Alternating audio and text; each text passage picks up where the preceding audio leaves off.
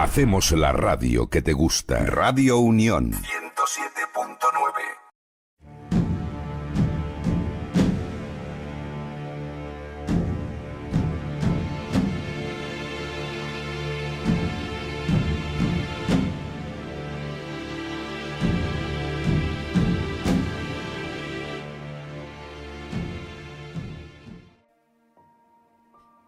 Buenas, buenas para todos. Soy Pablo Veloso. Esto es La Espada de Damocles en una producción para Radio Unión 107.9 del Dial. Y hoy en una muy buena compañía, repitiendo, repitiendo este encuentro, porque siempre es muy provechoso, muy sustancioso el charlar con nuestro invitado, que en un segundo presentaré, y vamos a hablar de aquellos temas eh, profundos, a veces este, un poco incisivos dentro del tema tan, tan importante y tan frecuente que, genera tantas dudas de la no dualidad, ¿no? que a veces nos preguntamos, pero que el ser, pero que existe, no existe, el yo, este, y vamos a hablar hoy de, de, un tema en, esta, en relación a esto muy importante que es el tema del karma. ¿no? Tanta gente se pregunta soy el autor de mis acciones, existe el libre albedrío. Bueno, sobre esto y muchas cosas más vamos a hablar con nuestro invitado que es nada menos que Ernesto León. ¿Qué tal Ernesto? ¿Cómo estás? Bienvenido. Hola Pablo, mucho gusto. Encantado de estar contigo como siempre. Igualmente, igualmente. Me alegro mucho que estés aquí esta mañana conversando de estos temas que sé que te apasionan, que ahí vemos el cuadrito de, de Bhagavan eh, detrás de Ramana Maharshi, que es tu, tu, pasión, que lo llevas ahí en tu corazón. Así que, bueno, eh, me gustaría que, mm, que, me cuentes un poco este tema del karma que tanta duda presenta, eh, porque cuando hablamos de la no dualidad, hablamos de que ese, ese yo, ese ego, eh, quizá no es tan real como para, no sé, alguien que cultiva la psicología tradicional. Entonces, ¿cómo, cómo se entiende este tema del karma y qué es el karma desde la perspectiva no dual? Bueno, Bhagavan nos explica que el mundo y el Dios que imaginamos, ¿no? que es diferente a nosotros mismos, en realidad son proyecciones mentales, ¿no? O creaciones de nuestra propia mente, ¿no? por decirlo así, ¿no? o también se le puede decir que es como el poder de la imaginación. Uh -huh. eh, como de hecho lo es nuestro propio yo finito, ¿no? O, o alma, ¿no? Por decirlo de alguna manera. La causa fundamental de la aparición de estas tres entidades, ¿no? Eh, que aparentemente están separadas, ¿no? Eh, el mundo, el alma y Dios, uh -huh. Realmente obedece a nuestro propio pramada. El pramada, en, la enseñanza, es el olvido o el velamiento de nuestra verdadera naturaleza. Experimentamos dos velamientos cada vez que parecemos de nuevo eh, encontrarnos eh, identificados como un cuerpo-mente. Uno es el velamiento del sí mismo, de nuestra naturaleza esencial, y el otro es el velamiento de la memoria, ¿no? que nos, eh, bueno, a veces con algunas fallas, ¿no? Eh, nos hacen empezar a preguntarnos que aquí hay algo que no está bien. Bueno, entonces, debido a que hemos usado nuestra libertad infinita para elegir ignorar o olvidar lo que somos en realidad, eh, ahora lo que pasa es que nos imaginamos a nosotros como si fuéramos una mente o un alma finita, que además está cosida o unida a un cuerpo. y, por ello lo que hacemos es imaginar pues, la existencia de, de, de algo más, de una alteridad, ¿no? de algo diferente de lo, de lo que nosotros somos, mm. y eso aparece en la forma de un mundo que es aparentemente externo ¿no? a nosotros, y que además está gobernado o está controlado por un poder que llamamos Dios, precisamente porque hemos proyectado ahí afuera, de alguna manera en la mente, el ego lo que hace es proyectar ahí afuera la, la, autoridad máxima de nuestra naturaleza esencial que hemos olvidado y que se encuentra solo girándonos a, hacia adentro. Sí. Sin embargo, aunque, aunque Dios como una entidad aparentemente separada no es más real que nuestra mente, que imagina su separación, es absolutamente real como nuestro verdadero yo. O sea, parece ser algo, alguien diferente de nosotros, perdón, uh -huh. solo porque nos hemos sentido separados, imaginariamente, ¿no? De, de, de ese ser infinito, al, al creernos o, o, vernos a nosotros mismos mmm, como esta conciencia limitada o finita que, que, conoce diferentes objetos mm, pensamientos, construcciones mentales o constructos, que es lo que llamamos mente, ¿no? Entonces, dado que nosotros mismos, el mundo y Dios, eh, parecen haber llegado a existir como entidades aparentemente separadas, solo porque hemos elegido ignorar nuestra verdadera naturaleza, que es un ser consciente de sí mismo, libre de pensamientos, de, cualquier tipo de adjuntos, toda esta dualidad, que es precisamente la dualidad, es la percepción de que hay un yo que experimenta o que conoce un acto de experimentar o un objeto conocido y, el objeto en sí, eh, toda esta dualidad al final va a dejar de existir solo cuando nos conozcamos realmente a nosotros mismos por lo que realmente somos. Y esto solo vamos a poder lograr retirando totalmente nuestra atención y enfocándola de forma aguda, exclusiva y profunda en nosotros mismos, en lo que somos realmente.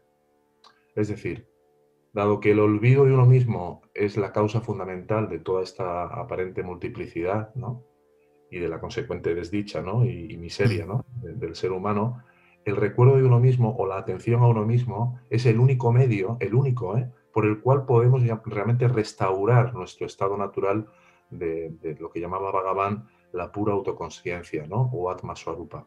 De hecho, en el Guru Bachakakovai, que es una obra esencial, eh, pura, que se ha conservado de manera genuina, Bhagavan nos dice, eh, si la meta es la pura e ininterrumpida autoconsciencia, para llegar a ella, el mejor camino ha de ser aquel que consista precisamente en lo mismo que consiste la meta. Claro, claro. Entonces, realmente, en cuanto a la relación del karma, ¿no? Por ir un poco más al, foco, ¿no? Y la realidad es importante partir de una perspectiva que es radicalmente diferente a la perspectiva que normalmente se suele eh, establecer, ¿no? Por parte de muchas líneas, incluso dentro de la Advaita tradicional también, ¿no? La perspectiva habitual por la que se explica eh, parte de que somos un yo finito, ¿no? O una mente, o un alma, que está atada a un cuerpo físico, cuya naturaleza es realizar acciones eh, a través de la mente, del, habla y, del cuerpo.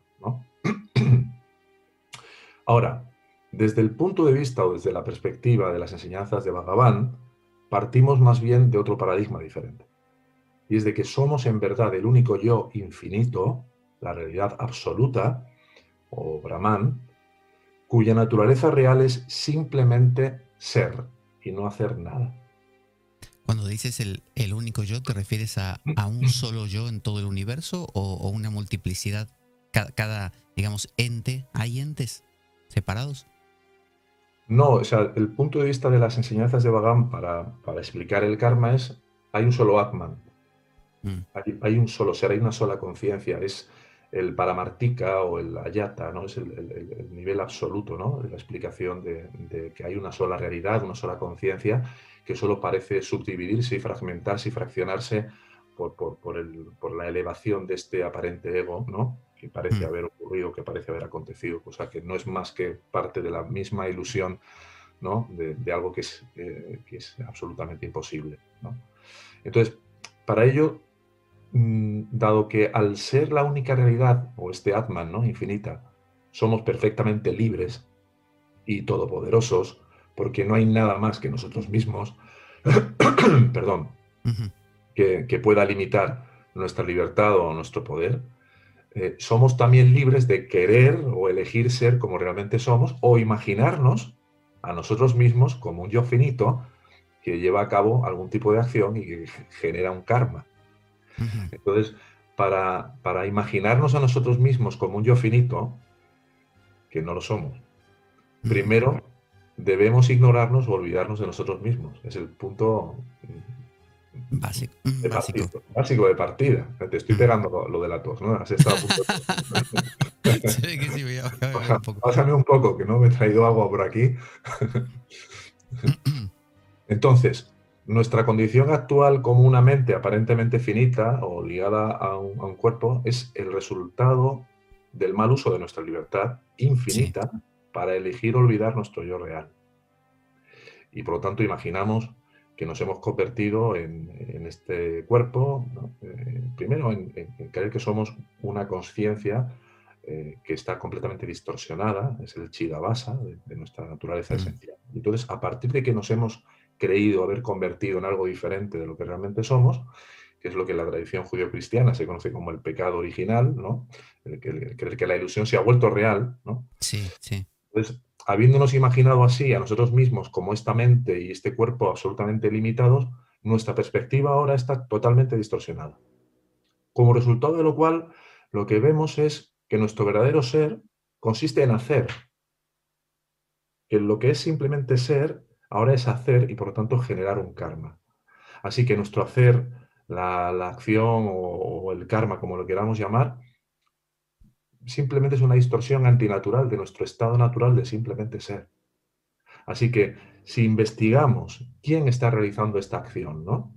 Mm. Es decir, si nos escudriñamos de manera aguda, de manera eh, intensa, ¿no? Acerca de nosotros mismos, quién es el que está haciendo esto, quién es el que está sintiendo esto, a quién le está ocurriendo esta situación, automáticamente el yo que ahora imaginamos que está pensando, hablando y haciendo acciones corporales, descubrimos que la única realidad subyacente a toda esta ilusión de acción o de karma es nuestro propio ser esencial, que es el yo real, que en verdad nunca hace nada y que por lo tanto nunca puede hacer absolutamente nada más que nuestro propio estado natural de ser.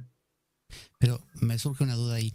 Eh, en la India se usa a veces este símil de, del sol reflejándose en diferentes jarras con líquido, cada una con agua, y se forman, dicen ellos, no sé, 10 soles distintos porque hay justamente 10 jarras. Em, si, si eso es un acto ilusorio y el darse cuenta de eso elimina la ilusión, em, ¿la eliminaría en las 10 jarras a la vez? O sea, si Ramana Maharshi, como el ser, el mismo ser que eres tú y que soy yo, se da cuenta de eso, inmediatamente Ernesto, Pablo, es como que harían y desaparecería la ilusión o tiene que ser uno a uno. No, es, es total, es total, es el, digamos que esta conciencia falsificada de nosotros mismos, que es lo que acontece por el, fenómeno fantasmagórico, hipnótico e ilusorio de la elevación del ego, apropiándose de las propiedades de la conciencia chit mm. y generando este adjunto que es el cuerpo insenciente o yada, mm. esa, esa combinación de conciencia falsificada es algo así como una especie de filtro que hace que la única luz, que es la luz de la conciencia del ser, de repente se fragmentara y generara esas diferentes, digamos, impresiones en las diferentes jarras que comentas. Pues en el momento en el cual, por el hecho de girarnos hacia la única fuente de luz indivisa, mm. terminamos por reconocernos como tal, como esa misma luz, la, la falsa conciencia de nosotros mismos como ego se termina consumiendo o se termina, digamos que, quemando en esa luz de la pura conciencia yo soy. Y a partir de ahí, de nuevo, se restablece, eh, que realmente no es un restablecimiento, sino que es el reconocimiento de que ese filtro nunca había estado, ni siquiera se recuerda que hubiera ningún filtro, esa única luz, esa única dirección, o lo que se conoce como el ekagrata, ¿no? que es la unidireccionalidad de una atención pura en la que solo la conciencia se refleja a sí misma siempre, más allá del tiempo y del espacio. Iba a decir, en todo lugar, en todo espacio, pero sería un error de, ¿no? la, conciencia siendo tal y como es, lo único que es y lo único que hay. y, esa conciencia entonces eh, única que, que, ha decidido, eh, ¿decidió realmente eh, caer en una ilusión o, es algo que le ocurrió o, es un juego? No, porque esto, esto que estás comentando entra dentro de toda la secuencia y de la gran lista ¿no? de preguntas de muchos devotos a Bhagavan en relación al para qué surgió esto o por qué surgió esto, que son preguntas del propio ego para mantener y conservar la ilusión completamente indemne. Realmente la pregunta es, ¿a quién le ha surgido esto? Porque mm. cuando preguntamos a quién, automáticamente nuestra atención regresa a su fuente y ahí todo esto desaparece. Lo que pasa es que como vuelve a aparecer y es persistente ¿no? en su aparición y desaparición, esto genera una, especie de secuenciación, como los fotogramas de una película, en mm. los que tú, no, ves, no ves el espacio de vacío en medio de, cada fotograma. Entonces te parece que tiene una conexión. Y por claro, entonces esa, esa, esa sensación ilusoria de continuidad nos hace creer que realmente hay un propósito, hay un para qué y hay una verdadera consistencia en el por qué ha sucedido esto y si ha sucedido. Pero al preguntarnos a quién y ser mm, lo suficientemente persistentes en, eso, llega un momento en el que hay un nivel de conciencia y unos cambios perceptuales que empiezan ya a hacerte mucho más evidente que esto no está ocurriendo. Eh, o sea, antes de, la total disolución del ego, hay una serie de claridades y de atisbos que te empiezan a confirmar que es verdad, que ahora mismo no está pasando absolutamente nada. Como una sospecha. Ni, siquiera como alucinación. Mm. Porque una alucinación tiene un cierto grado de validez para el que la mira. Esto es como si estás en un, en un desierto, ¿no? Y ves un espejismo en el desierto. Sí. Para un eh, viajero eh, novedizo en esa incursión, en esa ruta, ver de repente, en medio de una gran sed, después de tres días sin beber, ver un espejismo allí, puede ser motivo de que salivee, ¿no? como el perro de Pavlov, o que haga cualquier cosa. Sin embargo, para un beduino experto que ya se ha encontrado en esa misma montañita de arena, donde a partir de ahí se ve ese oasis de, plantas y de bosques y de ríos, eh, ya ni siquiera concibe la posibilidad de que eso sea mm, una alucinación. Sabe que no está pasando nada. Pero digamos, eh, una persona que ya ha comprendido esto, tú dices, ya no ve esa ilusión, es más, la olvida. O sea, no, no se acuerda que, que, hubiera acontecido alguna vez. ¿Cómo, ve Vagabán, por ejemplo, para tomarlo como índice? ¿Cómo veía a, las personas? ¿Veía árboles, personas, coches o veía otra cosa? Es, una pregunta muy interesante, porque solo vamos a poder partir de la percepción del añani. En la percepción del añani, el, el misterio de la divinidad aparece en función de lo que puede percibir el añani. Entonces, por ejemplo, en el momento de los últimos días de Bhagavan, había algún que otro devoto, y esto se puede encontrar en las reminiscencias ¿no? que han quedado de, textos, que ni siquiera se daban cuenta del cuerpo de Bhagavan ya. No veían el sarcoma en el brazo. Mm. Para tú ver un cáncer, o una enfermedad, eso todavía tiene que formar parte de tu sistema de creencias. Y si tu ego se ha ido transluciendo, se ha ido volviendo cada vez más achicado, ¿no? Y, la, y el brillo de la conciencia cada vez más intenso, la percepción de las formas, de los objetos, empieza a desdibujarse.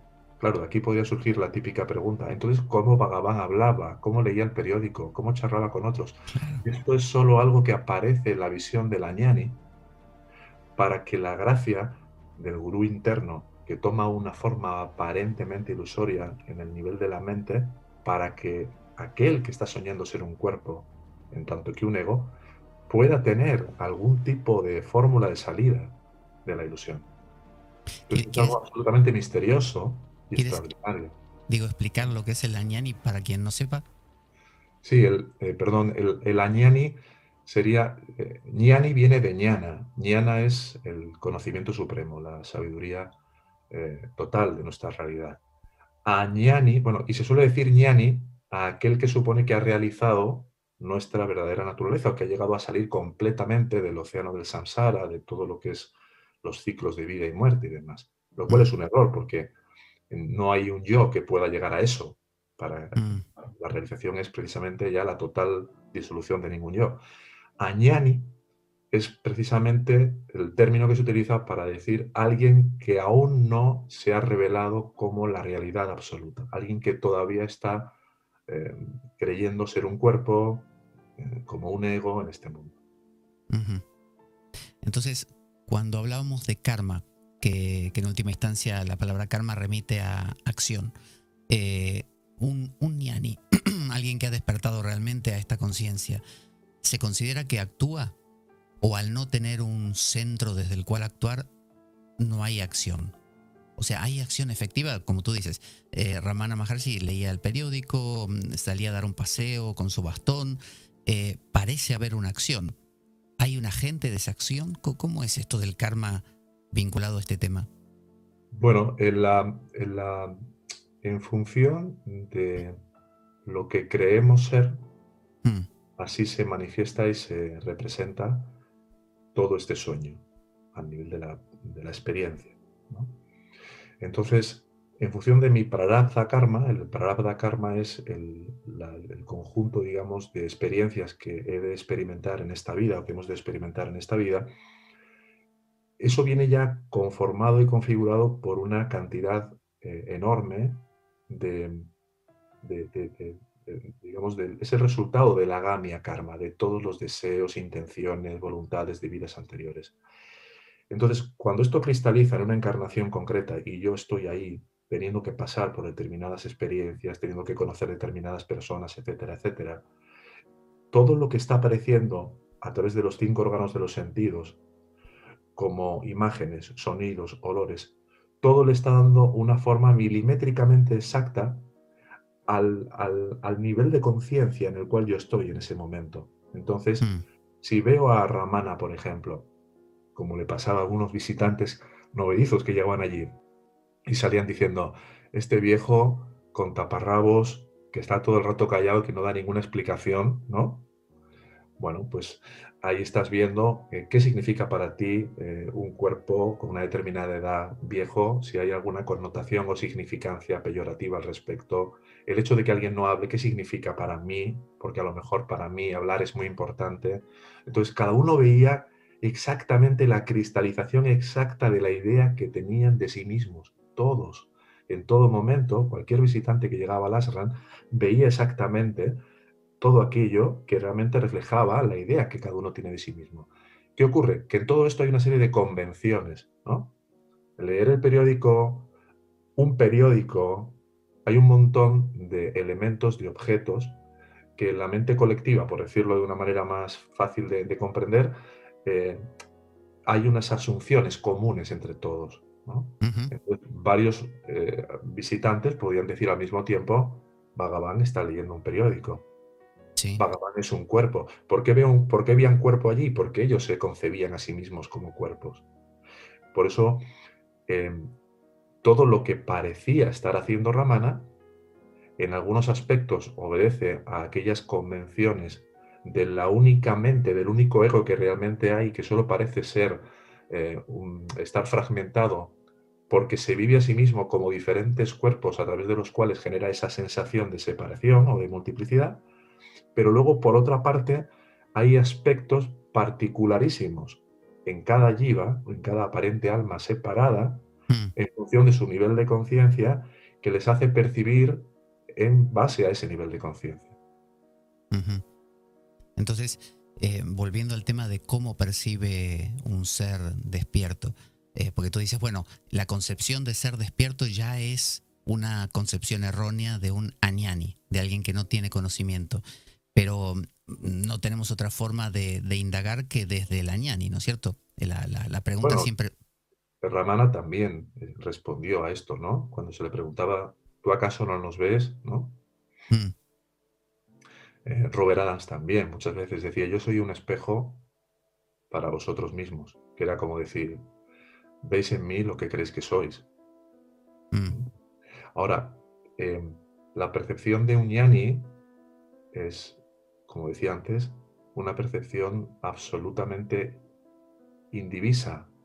No es percepción, de hecho, utilizamos el término percepción para, para entendernos. El amor solo puede verse a sí mismo, porque solo se sabe a sí mismo como amor en todo. Ya no hay percepción ahí. Por eso la única manera de que el amor que realmente somos pueda aparecer dentro de este sueño para rescatarnos de la ilusión de que estamos soñando es precisamente generando en el interior de cada uno de nosotros, en un momento determinado, por el hastío, por el sufrimiento, la necesidad de empezar a encontrar respuestas a lo que es nuestra verdadera naturaleza y poder salir como estas enseñanzas nos ofrecen una vía directísima y clarísima para poder trascender totalmente la ilusión. Pero respetando, fíjate, porque es lo, maravilloso de esta enseñanza, que em, las enseñanzas de Bhagavan están transmitidas desde el Vivar Tabada, desde el ámbito de la relatividad de esta aparente ilusión para poder salir de ella. Entonces, en la medida que vamos ascendiendo en estos niveles de conciencia, rectificando nuestra voluntad, em, llegando hasta un nivel de mayor pureza cada vez, todo aquello que vemos empieza a ser cada vez más el reflejo de lo que somos y mm. no tanto el resultado de nuestras creencias y de nuestra falsa identidad cuerpo-mental. Yo lo que me pregunto es si, si ese sol se refleja en todos esos cántaros eh, y un día se da cuenta, como pasa con la película esta de Truman Show, la de Jim Carrey o, Matrix, ¿no? Con Neo, eh, se da cuenta que en realidad esos reflejos no eran él mismo, él es el sol que está aquí arriba, em, ¿desaparecerían los reflejos? ¿Desaparecería lo que llamamos Maya? Claro, es que no habría un momento de darse cuenta esos reflejos no son verdaderos. Porque el ego nunca puede llegar a ser consciente de su desaparición. De hecho, es como decir, eh, no vamos a ser conscientes de nuestra muerte en tanto que un ego. Mm. Podemos ser conscientes de la enfermedad, del dolor, hasta ese momento en el cual el ego desaparece y por lo tanto no va a haber conciencia de morir. Nadie va a ser consciente de su muerte habrá un cambio de canal inmediatamente en el cual, de nuevo, te percibirás como otro cuerpo si realmente no se ha trascendido totalmente este sueño. Si se produce el Sahaya Nirvikalpa Samadhi, en ese mismo momento, al desaparecer el ego, solo quedará la luz de nuestra propia conciencia. Y digo luz por poner un símil, ¿no? Solo quedará el brillo de nuestra verdadera naturaleza, absolutamente autoefulgente, absolutamente indivisible, absolutamente eterna, más allá del tiempo, entonces... Pero ahí no habría más reflejo. No, por eso no habría más reflejo. Porque automáticamente solo, solo queda lo único que es, la ilusión, que es una ilusión óptica, ha desaparecido. Ah, hay algunas tradiciones que, dan importancia al lila, al juego divino, ¿no? A que esta malla, este reflejo, tiene cierto entretenimiento provechoso. Eh, bajo la perspectiva no dual o advaita, no tiene ningún sentido esta representación? Bueno, tiene eh, todo el sentido de que cada cosa que está aconteciendo dentro de este juego de lila o de esta malla está eh, perfectamente establecida en base a la magnitud de nuestras basanas o de nuestras tendencias para poder salir de este sueño. Entonces, cualquier acontecimiento aparentemente irrisorio desde el punto de vista de que sea algo placentero, hmm. tiene un mensaje en una botella oculto para nosotros, que es hmm. el ofrecernos la oportunidad cada vez y en cada situación de decidir si queremos girarnos hacia adentro, que es nuestra única libertad, o el de atender esos deseos y dejarnos arrastrar por ese tipo de impulsos o de propensiones. Entonces, cada cosa que acontece eh, como está perfectamente hilada por la, por la gracia, ¿no? por, por, nuestro parada karma, o como decían eh, en otra tradición los lipicas, ¿no? al final todo, eh, todo lo que ocurre en esta malla es provechoso, porque todo puede ser utilizado para el mayor fin, que es el salir totalmente de este sueño. Entonces, si hay un propósito, si hay una intención, un telos, una búsqueda, ¿esa búsqueda de qué lado está? Está del lado del mismo ser que quiere dejar de soñar, digamos, o, es el propio ego del sueño el que intenta, se cansó del sueño y dice, basta, quiero despertar, quiero desaparecer. ¿Dónde está un poco, la... ambas, un poco ambas cosas, un poco ambas mm. cosas. Por un lado, este ego que está buscando la completitud y la felicidad a través de todo tipo de sustancias, de actividades, de personas, de relaciones, llega un momento en que se da cuenta como decías antes con el show de Truman, de que ese, eso de que se ha caído un foco de un techo que es el cielo no encaja, ¿no? O sea, mm. Mm. Eh, algo está aquí fallando. Entonces, en esa sensación de que no consigue encontrar la felicidad mm, de ninguna manera y que sin embargo la encuentra cada noche cuando se va al sueño profundo, ¿eh? todo el mundo, eh, me decía una vez un maestro, me decía, hasta Botín, refiriéndose al antiguo presidente del Banco Santander, si tuviera, eh, estuviera dos días sin dormir, mm, cambiaría todo el banco eh, y todo su patrimonio por descansar, aunque fuera media horita, ¿no? Mm. Porque como se dice en el Corán, ¿no? Eh, el sueño profundo de cada noche es el pregusto de la inmortalidad. Mm. Y, y realmente es, es, desde el punto de vista del ego, es eh, necesaria la búsqueda para poder librarse de sí mismo, puesto que el ego se, tanto que se aparentemente se ama, al mismo tiempo se está odiando. Es como el policía y el ladrón, ¿no? ¿Eh? El jefe de la policía que se disfraza del jefe de los ladrones y viceversa. Y por otro lado, desde el punto de vista del ser, que es nuestra conciencia fundamental, eh, siempre, está, siempre ha estado ahí tililando, siempre está ahí en nosotros, esperando que la atendamos.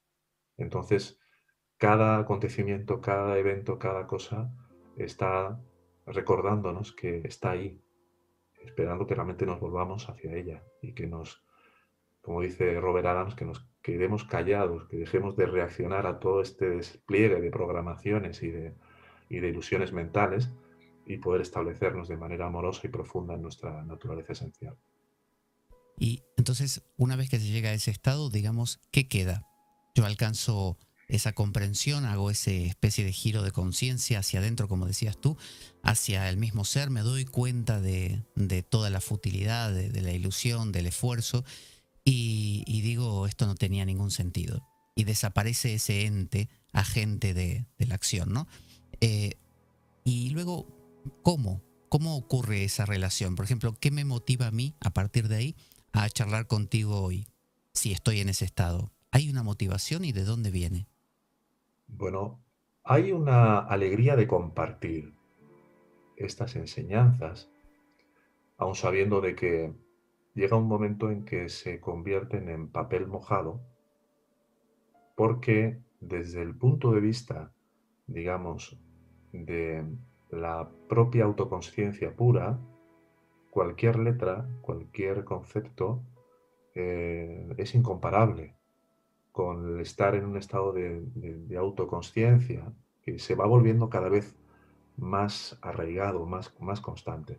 Pero esto aquí es algo en lo que hay que ser muy cuidadosos, porque ese estado de giro de atención hasta los 180 grados, uh -huh. que representa el final totalmente del sueño, es algo muy gradual y que está lleno de dientes de sierra. Y está lleno de fases en los que de repente un aspecto de alguna basana, de alguna visalla basana, de alguna tendencia que estaba en un estado de mucha, de cierta latencia, de repente pega un latigazo, ¿no? Tú te crees que ya no, no, no hay nada aquí ya que te afecte, ni que te importe, ni que desees, y de repente cataplón, ¿no? Entonces, el, el compartir eh, y hablar de, de esta enseñanza ha de ser un recordatorio constante y una estimulación del manana y de la reflexión profunda para incentivar cada vez más ese amor por solo permanecer en tanto lo que somos realmente. Es una alegría, es un, una sensación de alegría sin motivo, realmente mmm, no sientes que obedezca a algo, sino que es la extensión más bien de un pleno contacto con eso que somos realmente y un palpitar, un palpitar que en todo momento está emitiendo ¿no? ese, ese amor, ese amor que somos realmente, expresándose aparentemente dentro de, esto. Y ese, esa intención, ese amor en, en, marcha que te motiva a partir de ahí a, a conectarte con otros o a, o a iniciar actividades, ¿tiene la misma intensidad o se vive de la misma manera que, que el añani? Que de repente se preocupa por su equipo de fútbol o por si lo ama o no lo ama a tal persona. Eh, ¿Tiene esa misma intensidad o es de un cariz totalmente distinto? Es una especie de, de lo que llamaban los griegos la ataraxia, ¿no? una especie de apateia, ¿no? una especie de aplacamiento. Bueno, el, el, si miramos, por ejemplo, a una persona que disfruta y está absolutamente entusiasmada ¿no? Eh, con el fútbol, por ejemplo, mm y tirándole griego, ¿no? Entusiasmo viene de enteos, ¿no? Que es estar sí. en Dios. Entonces, estar en Dios disfrutando del partido de fútbol y con la plena alegría de que ha ganado España, ¿no? Por ejemplo, ¿no? Eh, o el país que, que cada uno uh -huh.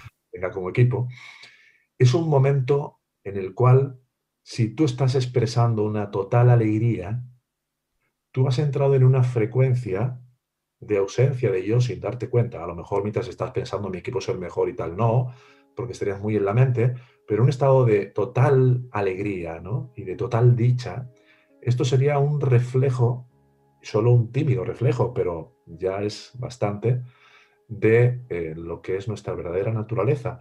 Lo que ocurre es que está ligado a una causa que se ha puesto fuera y que el ego ha proyectado, por lo tanto, como el motor de esa alegría y de esa dicha. Ahí es donde estaría el fallo, porque en el momento en el cual ese objeto al cual se le ha concedido el poder de generarme esa alegría se vea minorado, pues porque de repente meta un gol el equipo contrario, me empatan y quedan 30 segundos para terminar el partido.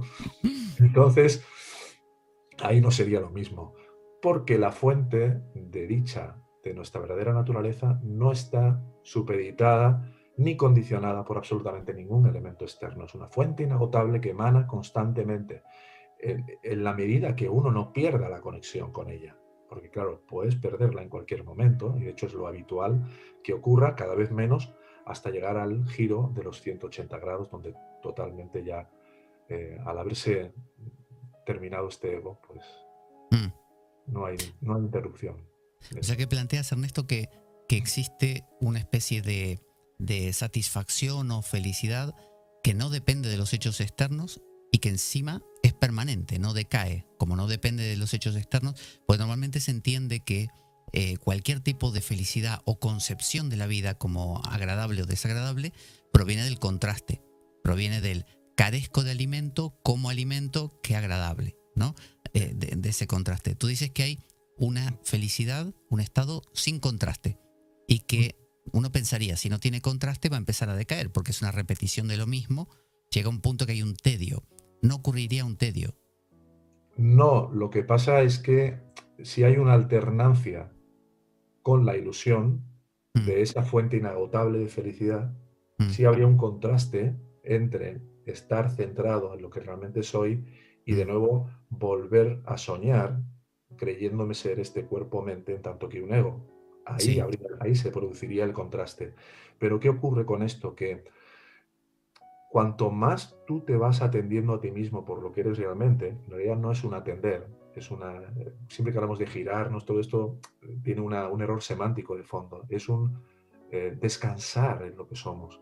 Mm. Es como si nuestra atención eh, se replegase, se aquietase en su propia raíz. Mm. Ese estado de giro o de autoatención, cuanto más se va asentando y más se va profundizando y más aguda e intensa es esa autoatención, al debilitarse nuestras tendencias para ir hacia afuera, lo que va ocurriendo es que va permeando nuestro cuerpo, mente y habla. Es decir, va impregnando al personaje también. Entonces ese personaje empieza a ser un personaje que vibra con una mariposa, por ejemplo, que se posa en un árbol, al ver la belleza de sí mismo en la mariposa. Ya no se confunde creyendo de que es el color, o de qué es el canto de ese grillo o de ese jilguero. No, tiene que ver con que aquello que se está revelando y develando en mí como lo que yo realmente soy, empieza un poco así como San Francisco de Asís, ¿no? En mm. Hermano Sol, Hermana Luna, no sé si te acuerdas, corriendo por aquellas praderas, ¿no? Eh, amando todo, ¿no? Esto es una expresión de ese amor de Dios o del ser expresándose a sí mismo en todo, porque permea al personaje. Entonces, cuanto más permea al personaje, menos oscilaciones hay en la vivencia de nuestra verdadera identidad. Entonces, volviendo al tema de inicial, que es el tema del karma, los hindúes plantean que hay tres tipos de karma. Está el karma agami, sanchita y prarabdha. ¿no? El prarabdha es este que ya se está manifestando, como por ejemplo, no sé, el color determinado de pelo que yo tenga, o, o el carácter, ¿no? Todo eso, todas las tendencias. Eh, pero también está el Sanchita, el que yo he en teoría generado en otras ocasiones anteriores, otras vidas inclusive. Y finalmente el Agami, que es lo que estoy haciendo. Eh, si no entiendo mal, dentro de la no dualidad se afirma que desaparece, se borra, se inactiva, como si uno cocinara unas semillas y las quemara. El, el Sanchita, el, el antiguo, nunca fructifica, nunca más fructifica. Eh, deja de producir agami, deja de producir más karma, porque ya no se siente la gente, pero el prarabdha continúa. O sea, continúan las consecuencias. Ramana, por ejemplo, si tenía el prarabdha de coger un cáncer, lo cogió, ¿no? Lo pilló. Eh, ¿Es así? Bueno, aquí habría que hacer algunas eh, matizaciones. Por ejemplo, has dicho eh, en cuanto al carácter, a ver, hay dos, aspectos importantes, que uno es la corriente o la esfera de la voluntad mm. y otro es la esfera del destino. El karma prarabdha representa todo lo que he de experimentar en este sueño. Todo lo que va a experimentar este personaje con el cual uno se identifica ser. Mm. Eh, pero uno puede querer, uno puede tener lo que se llama el icha, es batantara, la libertad de voluntad, la libertad de querencia, y uno puede tener también la libertad de acción hasta cierto punto, siempre y cuando no interrumpa el flujo de lo que el prarabdha o el destino está por, manifestar aquí. Entonces, por poner un ejemplo eh, más, más gráfico, yo puedo em, querer no tener hoy, por ejemplo, eh, que no me preguntes hoy de fútbol, ¿no? Hmm. ¿Vale? Puedo también hacer determinadas cosas para evitar que eso suceda, me puedo poner aquí a enseñarte, yo qué sé, un bolígrafo, eh, para distraerte, puedo hacer un montón de cosas, pero si finalmente tú vas a empezar a hablar de fútbol, no habrá nada que yo pueda hacer para, evitar que eso ocurra, que es un poco la carta de Bhagavan a su madre, ¿no? en 1898. ¿no? Todo lo que queramos hacer para evitar que algo suceda, no podremos evitarlo por mucha obstrucción que pongamos. Fijaros, este punto aquí es clave cuando Bhagavan dice por mucha obstrucción o resistencia que pongamos a ello. ¿Por qué? Está dando a entender de que podemos poner obstrucción, de que hay una serie de acciones y hay una serie de querencias que solo dependen de nosotros y que están más allá del prararda karma y de lo predeterminado. Hmm. Entonces, ¿qué ocurre? Que esto precisamente lo que hace es soportar el hecho de que la gamia karma no depende de la predestinación. En el sentido, en el sentido de que si no, em, ¿por qué estoy viviendo en esta experiencia cosas si no es por lo que yo decidí, lo que yo deseé, lo que yo no deseé en vidas anteriores? El prarabdha es la, es la configuración que se obtiene desde el Sanchita, desde el gran almacén kármico, en base a los frutos de las acciones agamia que cayeron en ese gran depósito. Entonces es muy importante el aspecto de la voluntad aquí. Y decías en cuanto a Ramana, ¿no? Mm. Eh, en cuanto a Ramana, de, su, de su ¿no? este, este concepto errado de que las, eh, como decía Rames Balsekar, por ejemplo, ¿no? En otra línea de la Advaita, ¿no? Las eh, aspas del ventilador siguen girando después de que el ñani ya ha trascendido, ¿no? es que el, hecho de que alguien crea que Ramana como cuerpo-mente existió a partir de que en la casa de sus tíos llegó al Sahaya Nirvikalpa Samadhi, es solo fruto de la percepción de la ñani que decíamos antes. Claro. Ahí no llegó ningún niño, ningún niño se metió en ninguna cueva de Virupaxa y estuvo 13 años, ni en la de Skandasram, ni, ni luego... No, todo eso forma parte del gran regalo que la gracia mm, otorga a este aparente añani, a esto que creemos que mm. somos, para tener una posibilidad de salir del sueño, porque hemos llegado a tener esa insatisfacción profunda con este ego y con este mundo como para buscar eh, ansiosamente la liberación. Y ahí entonces es cuando el gurú interno genera una manifestación desde la gracia de aquel que se ha liberado por completo del sueño la iluminación o en el nirvana.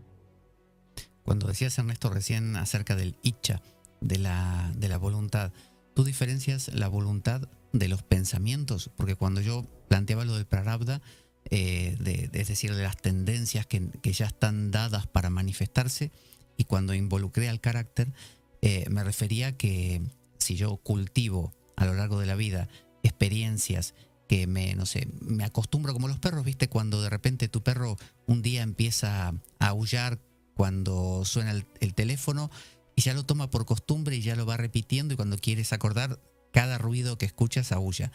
Entonces, eh, hay en nuestros pensamientos eh, una tendencia, más allá de que mi voluntad, eh, por eso te preguntaba, ¿tú consideras que la voluntad es otra cosa que mira a los pensamientos y que tiene cierta libertad? ¿O la voluntad está involucrada con los pensamientos y los pensamientos constituyen la voluntad? Hay pensamientos que están tomando forma y están apareciendo porque forman parte de la secuencia perfecta que ha de llevar a una acción y por consiguiente a una cristalización eh, como experiencia. ¿no? Eso mm. estaba en la Karma. Entonces yo tenía que pensar algo, no sé de dónde me ha venido este pensamiento, de repente este pensamiento viene, eh, automáticamente no proviene de la voluntad, automáticamente da lugar a una acción y se desencadena un resultado. ¿no? Eh, el otro día, por ejemplo, eh, eh, un amigo le daba un golpe a, un familiar en un deporte, totalmente eh, decidió coger ese palo, hacer un movimiento y terminó pasando algo y fue un pensamiento que vino por sí solo para que hubiera un movimiento con el brazo y se generara un daño determinado. Ahora, hay pensamientos que están impulsados y vienen impulsados por la voluntad. Entendiendo por la voluntad, por las semillas de la voluntad son nuestras basanas, son nuestras tendencias. Entonces, yo puedo, por ejemplo, ver cómo aparece una tendencia en la forma de un pensamiento. Mm. ¿eh? Hay un deseo profundo de autocastigo, por ejemplo. Mm. Y de repente me veo estoy trabajando y son las 12 de la noche, cuando me cuento por otro lado que quiero trabajar solo hasta las 9, ¿no? Claro. Pero esa tendencia está ahí, ¿no?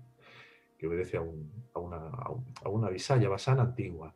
Entonces yo puedo ver de repente y darme cuenta, si mi nivel de conciencia evidentemente me lo permite, porque he llegado a un determinado punto de autoconciencia, que ese tipo de pensamiento que viene impulsado por una determinada tendencia, me va a conducir a mayor autocastigo.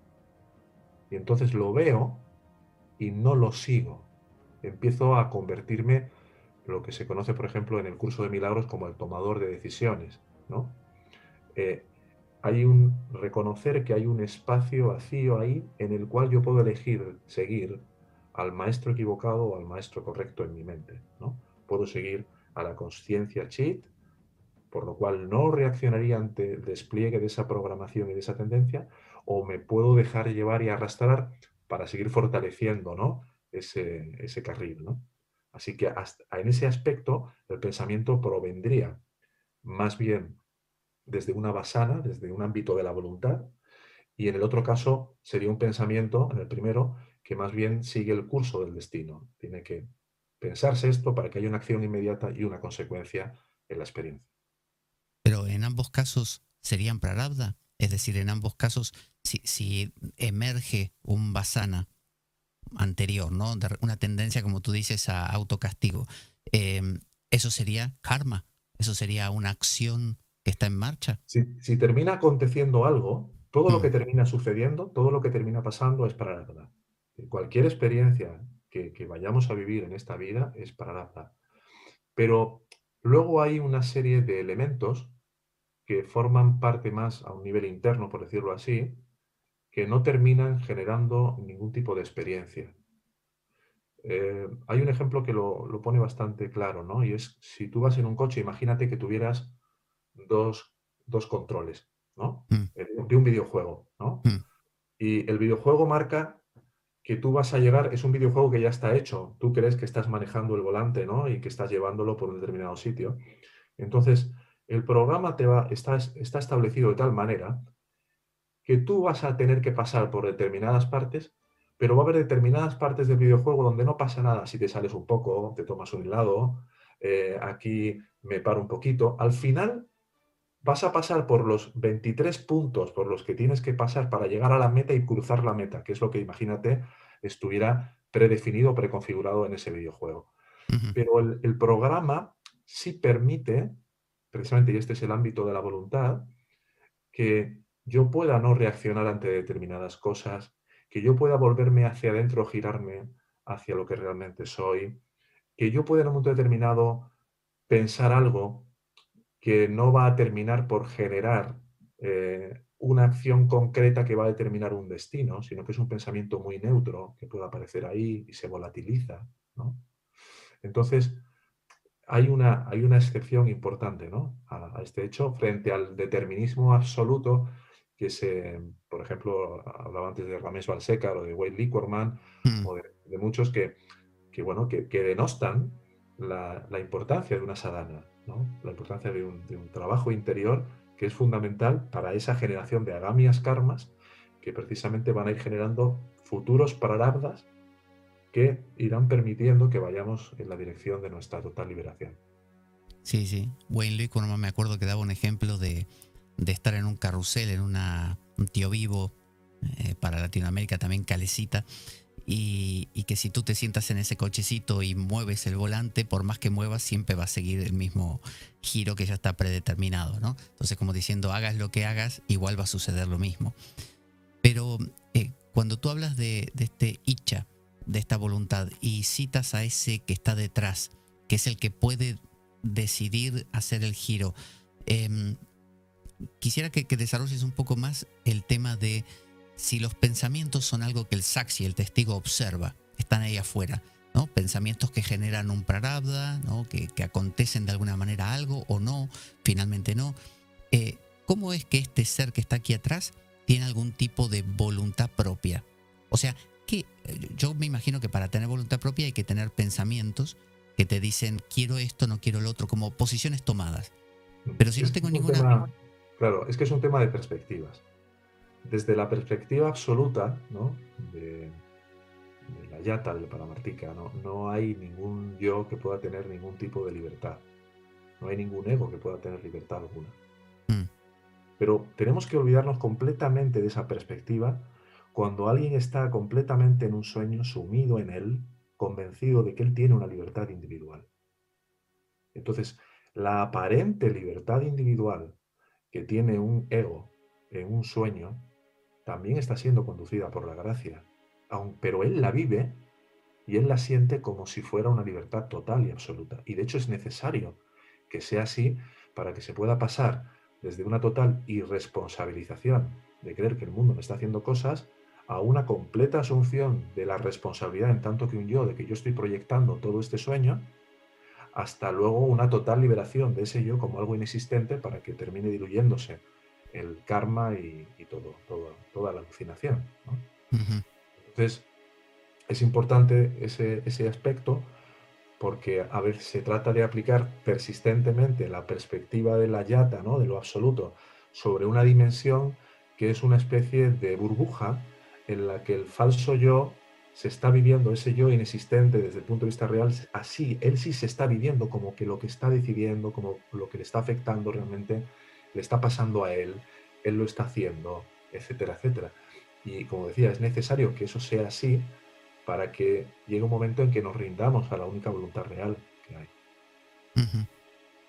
Cuando, cuando se dan estos símiles de, de ilusiones burbuja, como por ejemplo el sueño de Neo con Matrix, ¿no? La Matrix, o por ejemplo el Truman Show con ese set televisivo, siempre que hay un despertar, hay un despertar hacia otra realidad que también es otro set televisivo más grande, ¿no? Como Neo despierta al supuesto mundo real y Truman Show sale de ese set televisivo.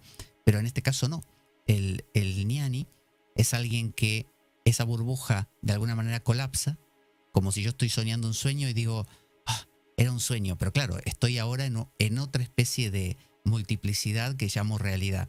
¿El Niani a qué despierta?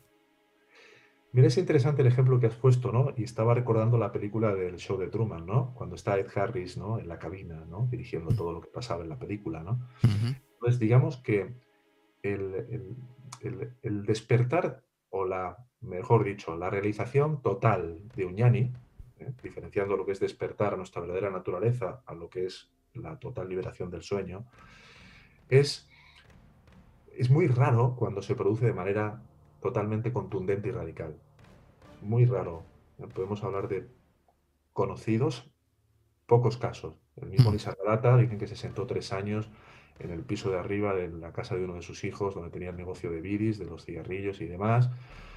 Pero casos así que sean absolutamente fulminantes, ¿no? como el de Bhagavan, el de Robert Adams eh, eh, y otros, otros ñanis, es muy raro. Entonces, lo que normalmente ocurre, tirando de este ejemplo que ponías, es que de repente yo soy Truman, ¿no? Mm. Se me cae el foco, digo, aquí hay algo que no cuadra. Empiezo a sospechar primero de la gente, tal, tal, tal. Llega un momento en que descubro la cabina. Mm. Y entro a la cabina y veo que todo lo que está pasando allí es algo que está siendo visto, proyectado, ¿no? generado ese programa de televisión desde la propia cabina. Esto sería algo así como el testigo, ¿no? De mm. repente, yo creo que yo soy la conciencia. Yo soy la presencia, sin darme cuenta de que la presencia la conciencia que percibe otras cosas diferentes de sí misma, como nos dice Bhagavan en el versículo 26 de Uladunarpadu, es todavía ego.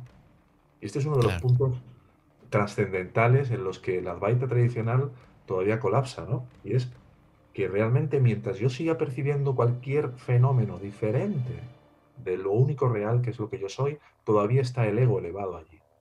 Entonces imagínate que seguimos la pista. Y digo, bueno, ¿y este set de televisión, esta cabina de dirección y de producción que está emitiendo todo este programa, ¿de dónde viene? ¿Cuál es su fuente? ¿Mm? Y entonces imagínate que hubiera otra puertecita dentro de esa sala y me encontrara allí al guionista y le viera escribiendo, ¿no? Ed Harris es el director, está en la cabina con cinco asistentes y está proyectando una película en la que está Truman con su hermana, con su novia, con su amigo, el gran amigo, ta, ta, ta, ta. Bien. Y ahora voy al guionista y empiezo a mirar cuál es la fuente de este guion, cuáles son la fuente de estas palabras. Y termino viendo que cada una de esas palabras han emergido del silencio. Y cuando voy a ese silencio que está detrás de todas las palabras, veo que nunca ha habido palabras, ni cabina de televisión, ni show de Truman. Entonces normalmente el proceso es así, es gradual. Vamos quemando etapas en las que se van cayendo ilusiones desde lo más tenso, desde lo que está más en contacto con la materia, porque es lo que nos ofrece la mayor oportunidad de llegar a ese colapso de ilusión, y vamos ascendiendo de nivel en nivel en una corrección de la percepción hasta llegar a lo que es el, último, eh, el último, digamos, grado, que sería la conciencia crística o la conciencia búdica, ¿no? donde ya colapsa la percepción y entramos en la realidad. Ahí sería como una especie de eh, mm, transformación, porque, lo, por ejemplo, los cristianos de los primeros siglos orientales le llamaban theosis, a, una especie de divinización. Eh, tú dices ah, que ahí percibirías el silencio que da origen a las palabras del guionista, eh, pero sería más que nada un convertirse en ese silencio, un desaparecer en ese silencio, porque si, lo sigues percibiendo, de nuevo estás ¿no? tomando una perspectiva. Como bien has dicho, desaparecer como el silencio, o sea, desapareces en tanto que esta individualidad ilusoria y te revelarías como lo único y siempre existente que es el silencio. Y ese sería el punto de inflexión del karma. Hasta ese punto habría un karma de los tres tipos y en ese momento el karma, ¿qué pasa? ¿Desaparece para ese perceptor pero continúa para otros? Aunque claro, desde su perspectiva ya no hay otros. Claro, es que este es lo que, se, lo que explica un poco Bhagavan en la enseñanza, que es el Eka Vada que el, mundo o el Dristi Sristi Vada, ¿no? en contraposición al Sristi Dristi Vada que, mm, que, mm. expone la, el Advaita tradicional. Realmente no hay otros si no es en mi percepción, como se decía en el Zen, cuál es el ruido que hace un árbol al caerse en un bosque si no hay un oído allí para escucharlo.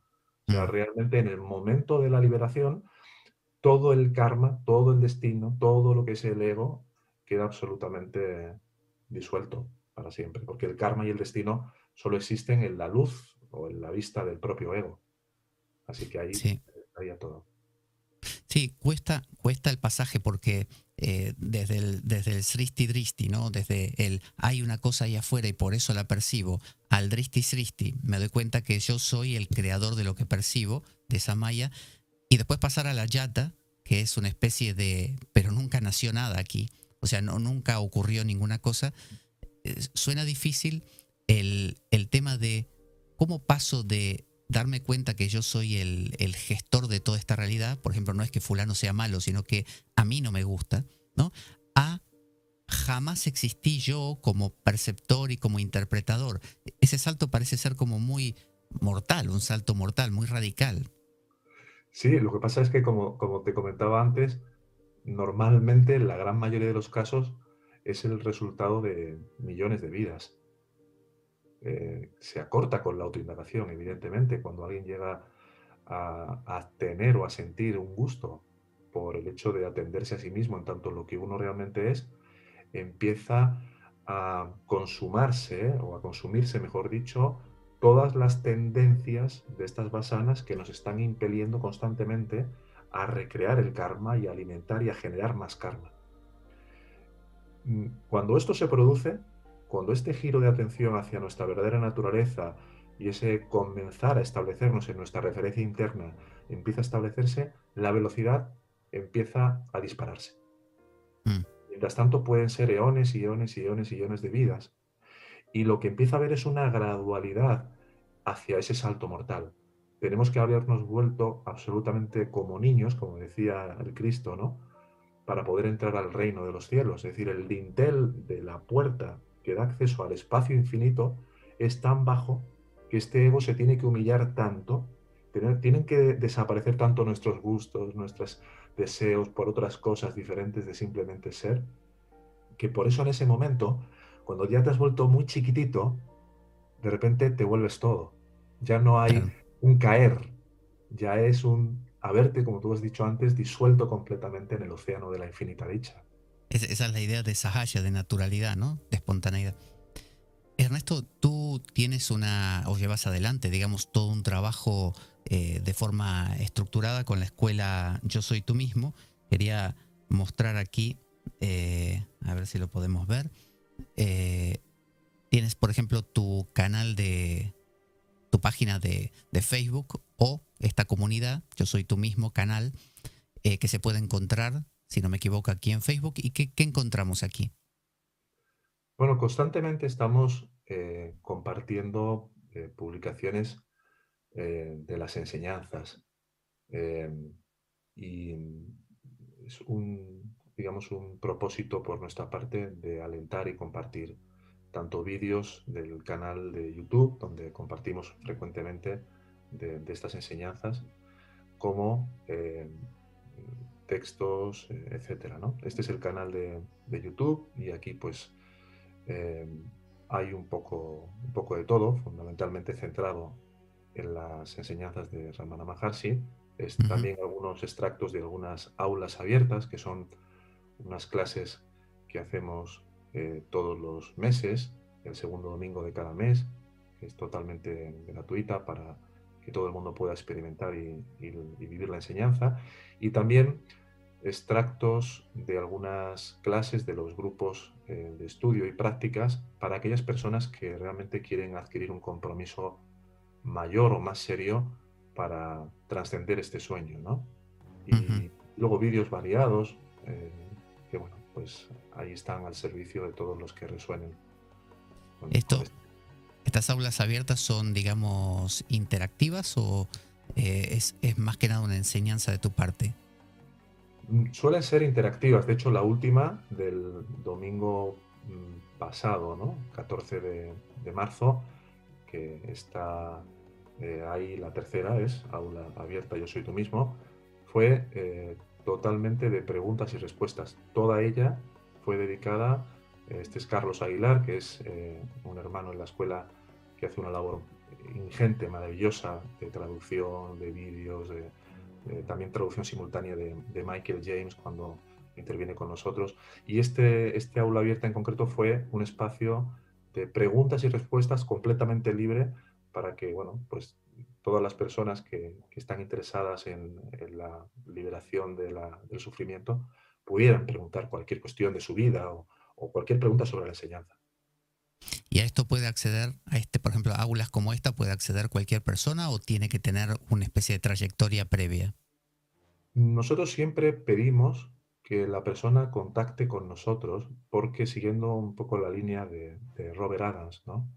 No queremos una escuela eh, con 5.000 alumnos. ¿no? No, queremos que esto se convierta en, una cosa que no esté verdaderamente eh, abierta para aquellas personas que sientan un verdadero amor por la verdad y un verdadero compromiso en trascender el ego. Entonces, lo que siempre facilitamos es un correo electrónico que es hola yo soy tú mismo.com y cuando nos envían un correo electrónico ahí solemos concertar una entrevista.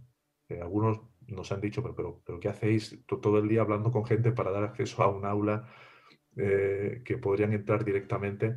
Sí, nos gusta hablar con, cada persona que muestra un interés y amor por esta enseñanza porque creemos que es la manera en la cual eh, a cualquiera de nosotros nos hubiera gustado que nos atendieran personalmente, no con un folleto, con una cosa ahí en una web, sino que se pueda hablar y pueda expresarse lo que uno está viviendo, lo que uno está sintiendo, y en función de ello, bueno, pues ya sea plantear el aula abierta o si la persona realmente tiene un, mayor fervor y un mayor interés de trascender eh, este sueño, facilitarle otras, otras medios, otras herramientas que puedan acelerarlo un poco más. ¿Está bien este correo así? Así es. Hola, yo soy tú mismo, arroba gmail.com. Eh, sí, en minúscula. No sé si en minúscula o en mayúscula va a funcionar igual. Creo que es igual, ¿no? Sí, creo que es indistinto, sí. Hola, yo soy tú mismo. Sí, la U se aparece una O y la pero sí. Ah, está, perdón. Sí. No, no, pasa nada. Eh, hola. Es hola, es hola, perdón, no, no. Es hola arroba yo soy tú mismo.com. Ah, vale, vale, vale. Bien, menos mal que lo aclaras entonces ahí. Entonces, sería hola y aquí iría el, arroba, entonces, pegadito ahí. Sería hola, arroba, hola, arroba, yo soy tú mismo, punto com. Punto com. Ahí vale. Entonces, quien escriba este correo se contacta directamente contigo. Contacta eh, directamente con la escuela y, luego, eh, normalmente, tanto Angie eh, como yo, Angie no he hablado de ella, es una pieza muy importante, una figura muy importante también para nosotros en la escuela, porque trae la dimensión de la gradualidad que también decíamos. Ella es psicoterapeuta, psicoanalista, tiene un, conocimiento bastante profundo de muchas tradiciones dentro de la no dualidad y a veces ella es la que conversa con la persona, ¿no? Para ver realmente cuál es el punto en el que se encuentra y, cuál es la mejor manera de poder servirle a esta persona. Dado que en la escuela hay, hay, por ejemplo, un grupo que se llama grupo experiencial, ¿no? Donde hay personas que ya conocen estas enseñanzas, pero que lo que realmente ya quieren es poder bajarla y que permea al personaje de una manera completa. Y en ese grupo, tanto Angie como yo, los dos juntos, lo que hacemos es estar totalmente eh, presentes a los testimonios, a los casos de vida que nos van planteando para darles una devolución y ayudarles a una comprensión íntima y profunda de la enseñanza. Muy su aplicación práctica, quiero decir, la manera de, pues con mi cuñado tengo disputas, ¿no? O con hmm. mi compañero de trabajo todavía sigue saltando este patrón, ¿no? Bueno, pues cuál es el discernimiento eh, necesario para empezar a desprogramar eso, a que eso se vaya cayendo. Muy bien, muy bien. Así que la vía de comunicación principal sería escribir a hola arroba yo soy tú mismo punto com, eh, y también visitar el canal de YouTube que se llama justamente Yo soy tu mismo ser. Eh, también la página de, de, Facebook Yo soy tú mismo. ¿no? Aquí se puede poner arroba yo soy tu mismo canal. Y también, bueno, aquí ahora me salió este cartel, pero sería eh, en Instagram, que también tienes un eh, canal o una cuenta donde se puede ver qué cosa, más que nada imágenes con mensajes. Sí, con mensajes, pero también textos. Publicamos eh, y también algún vídeo. vamos publicando también ahí para aquellos que les gusta más el entorno de, Instagram. Y estamos ya en, en pleno desarrollo de una cosa que nos han ido pidiendo ¿no? muchos de los estudiantes, ¿no? que es una página web para facilitar el acceso a los contenidos de las clases, de los, audios y demás. Eh, y bueno, pues estamos en el desarrollo de la misma. Se va a llamar yo soy tú mismo.com. De hecho, si entras, en, abres una pestaña, eh, aparecerá que está en construcción, si no, si no recuerdo mal.